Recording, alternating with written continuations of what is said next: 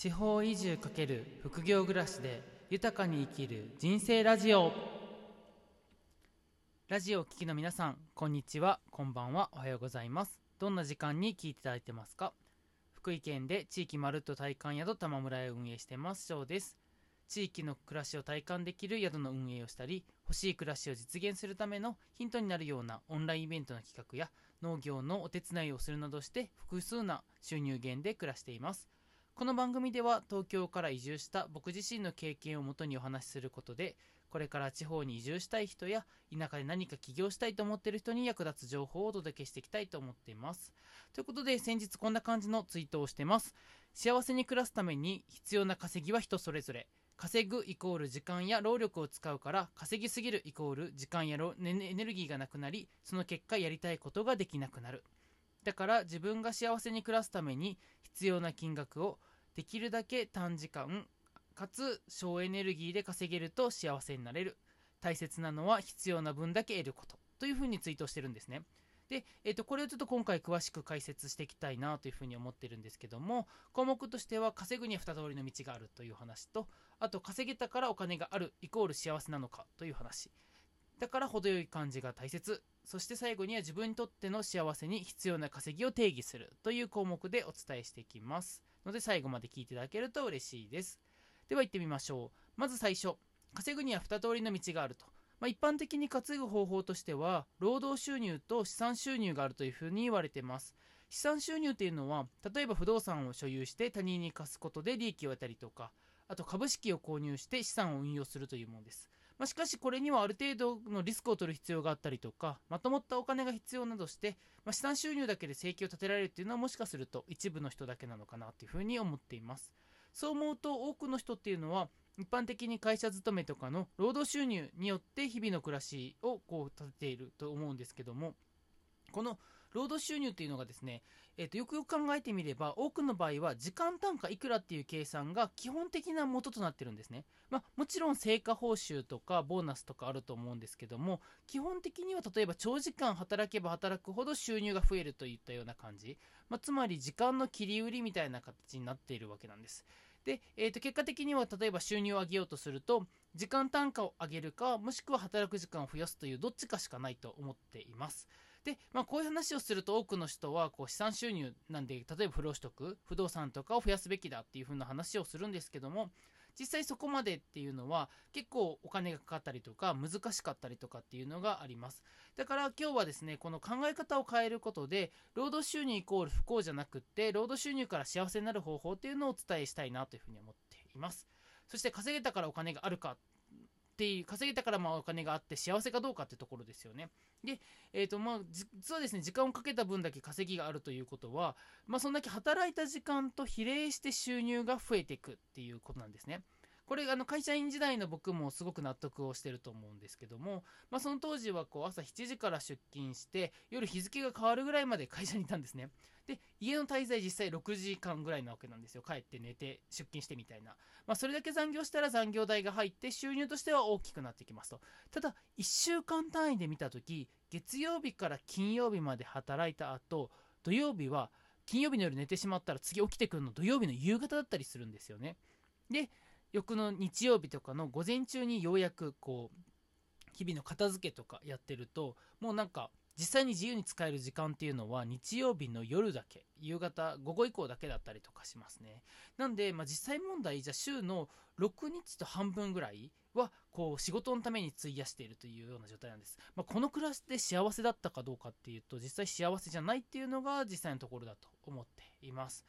まあ、つまり、やっぱり今の世の中だと、稼げば稼ぐほど自分の時間が減るですね。まあ、要は、時間をかけて仕事をすれば、そんだけ時間が減っていくわけで、自由な時間っていうのは減っていくというところがあります。まあ、だから、程よい感じが大切っていうふうなことを思っているわけです。で、えっ、ー、と、例えばですね、仮に仕事を辞めたら自分の時間が100%になりますよね。まあ、こうなるとすごいやりたいことだけやって幸せな時間を送れると思うんです。まあ、嫌なことをしなくても済むみたいな感じですね。で、例えば極端な話、ちょっと3パターン用意してみました。1つは仕事で40万円稼げるけども自分の時間が0時間なパターン。2つ目は仕事で稼ぐのが0円だけども自分の時間が100時間のあるパターン。そして3つ目は仕事で稼ぎが20万円あるパターンで自分の時間が50時間あるパターンですねでこうやってちょっと極端に分けてみたんですけどもこうするとおそらく多くの人というのは自分の稼ぎ20万円で自分の時間50時間っていうのを選ぶと思うんですね、まあ、つまりこう程よく働いて収入を得て自分の時間も充実させるというのが一番大事かなと皆さん知ってはいると思うんですけども、まあ、多くの場合はそうはいかないわけです。日々の仕事に追われて自分とか自分と家族の時間が取れないという声が多く聞こえてきます。分かっているのにできないっていうのはなぜでしょうかね。それを思った時にそこには漠然とした不安があるのかなっていうのを思いました。正直東京で会社員をしてた僕自身もそうでこう長時間こう仕事に時間をかけて自分の時間がないのは分かってるけどもなんか漠然として暮らしのためのお金への不安があったのでついつい働かなければいけない。残業するとまあお金がもらえるからちょっと安心になるみたいな感じの繰り返しだったのかなと思います。で一方今の僕自身はなんかその時から考えると真逆で自分の時間も程よく取れてて暮らしに十分なだけの収入があると。でこの差を考えた時になんでかなと思ったんですけどもそこには自分にとっての幸せな暮らしの定義っていうのができたっていうのとそれに対する必要なお金の設定ができたっていうところが大きいと思います。でえーと、こう自分にとっての幸せっていうのをまず最初に定義するっていうのが大切だと思うんですけどもじゃあ例えばあなたにとって幸せっていうのが毎晩高級なレストランで食事をすることとかめちゃくちゃ豪華なホテルに毎晩毎晩泊まることが幸せかって言われると多分そこだけで幸せな人っていうのは少ないと思うんですね。例えばまあ毎晩じゃなくてもいいとか1年に1回か2回ぐらいで十分とか日々はもうちょいなんか高級なレストランのすごいステーキとかじゃなくって日々はもうちょい和食で家庭的な味のご飯を食べたいとかそっちの方が幸せだったりとかしますよね。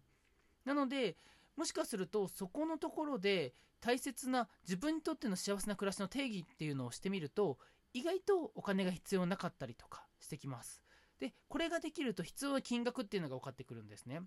例えば月に1回高級なご飯例えば1人1万円のやつを家族で行きたかったら4万円必要でみたいな感じのことを考えていくとそこから家賃とか光熱費とかいろいろ積み重ねていくと月にいくら必要っていうのがはっきりしてくると思うんです。でその金額が分かれば極端な話それ以上稼ぐ必要って全くないわけですよね、まあ、仮に将来的なことが不安だから貯蓄しとこうってことも含めてその金額を設定するともうそれ以上稼がなくていいわけなんです。でそれから振り返ると今の時間って皆さん働きすぎなんじゃないかなって思うんですよね。なのでもしかすると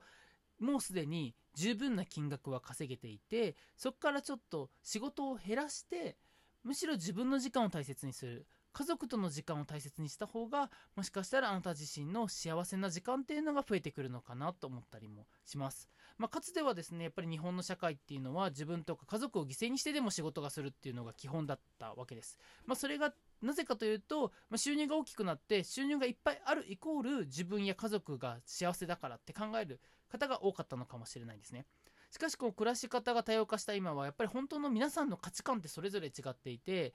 それこそお金があっても幸せじゃない人っていうのは山ほどいるわけですなのでもしかするとそこのお金を追い求めるんじゃなくて幸せな暮らしを作るために必要な分だけの程よいバランスで暮らしを作っていくのが一番今の時代に合ったあなたの幸せなのかもしれませんなので一度ぜひぜひですね皆さんの幸せな時間っていうのを定義してもらってそこに必要なお金っていうのを考えてもらえたらなというふうに思います。ということで、このチャンネルではこんな感じで、地方に移住して、実際にこう暮らしている中で学んだこととか、これからそういう暮らしを送りたい方に役立っていくような、人生がちょっとでも豊かになるようなきっかけをお伝えできるラジオをここから先も配信していきたいなと思いますので、よかったらチャンネル登録してもらえると嬉しいです。また、いいねボタンとかあるとすごく喜びますので、ぜひぜひお願いします。ということで今日はこの辺りで終わりにしたいと思います。お相手は福井県で地域まるっと体感宿玉村をやってます翔でした。それでは皆さん今日も良い一日を。